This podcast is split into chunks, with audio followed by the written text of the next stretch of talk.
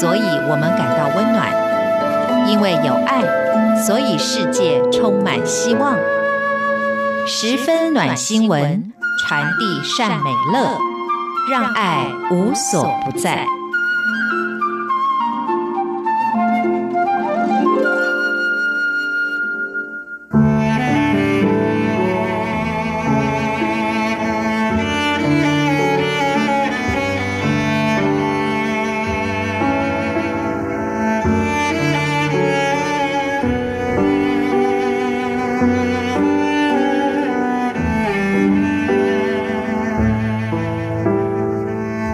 各位好，欢迎收听今天的十分暖新闻，我是 Simon 范崇光。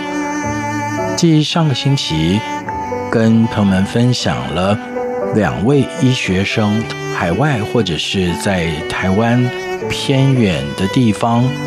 参加医疗团的心得之后呢，今天我们同样的要分享一位是医生，同时还有。医疗替代役男及医检人员，一位住院医师，从他在医学生的时候听闻海外医疗，成为医生之后，实际的前往我们友邦的国家参与医疗活动的心得。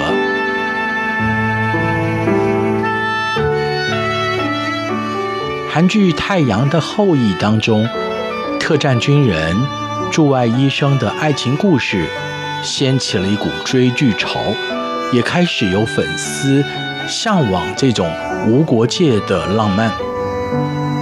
不过，实际看看我国外交替代役在史瓦济兰的医疗生活，到了闷热简陋的环境义诊，在满是结核病人的医院穿梭，或许就会明白。连续剧里虚构的成分比较多，浪漫就再说吧。台湾驻施瓦济兰医疗团由台北医学大学承接了多年，外交部也定期的外派医疗医检一男前往协助。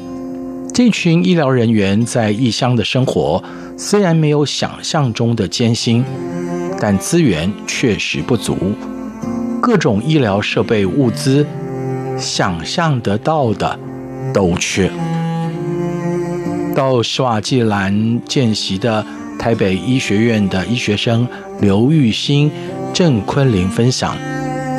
当地最大的政府医院当中没有隔离病房，结核病患就和其他病人住在一起，一大间病房窗户四季都打开。自然通风作为感染控制的方式，让人是有一点胆战心惊啊。为了协助癌症的病患，台北医学院在近期也在施瓦济兰成立了全国唯一的化疗中心。尽管药物、护理人力还不足够，医疗替代役男翁子平。仍然发挥了小创意布置病房，希望给患者温馨的感觉。在非洲有部分地区，民众仍然相信传统巫医的占卜或者医疗。有些人认为癫痫是邪灵附身所致，巫医会在患者身上画出小刀痕之后，倒上动物骨头。药草做成的粉末，治病兼驱邪，有时候甚至耽误正规治疗。医疗替代役男朱彦豪就曾经拜访巫医，企图了解这群人在当地医疗中扮演什么样的角色。意外发现有非洲巫医协会认证，不止医疗和台湾大不同。一检役男陈柏宏分享，当地停电缺水是家常便饭。一群年轻人最大的乐趣是互相理发和做菜，也算是另类的体检。从以上的分享，我们看到了台湾有这么许多的年轻人，不管是替代一男，或者是年轻的医疗人员，他们在非洲的友邦参与了实际的医疗行为，苦中作乐也好，也开拓了他们的眼界，带去的更是台湾的爱心。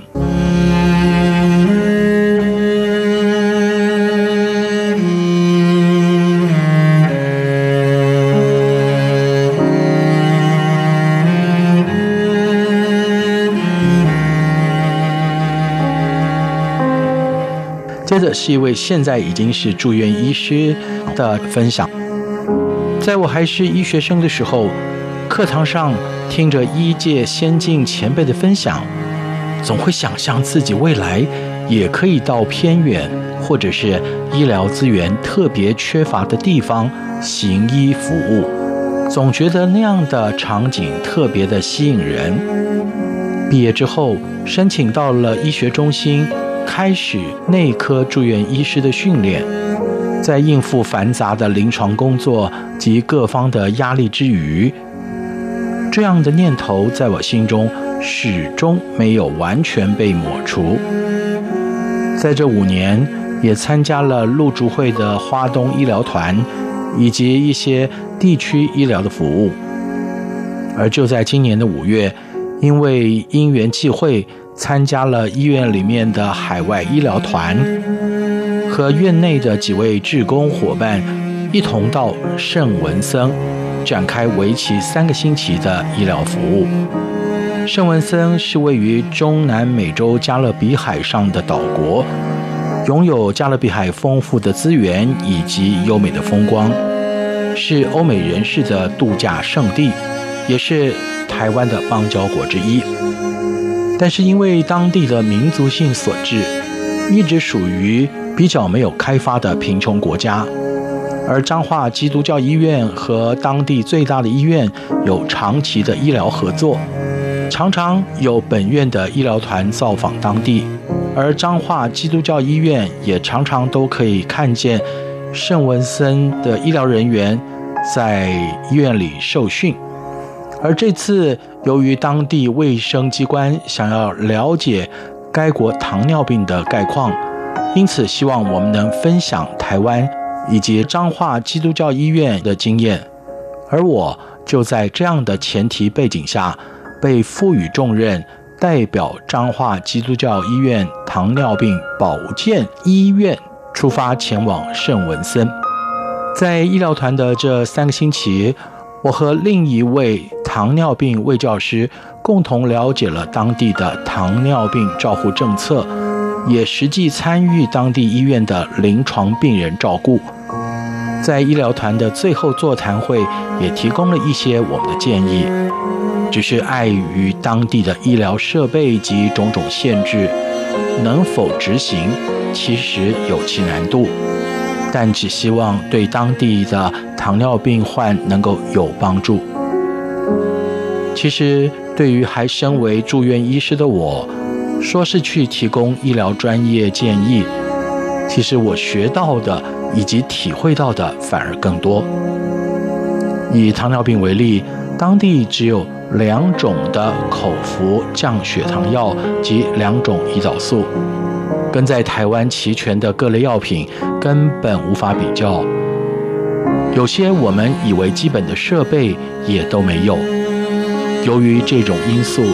不能以台湾的标准来期许圣文森，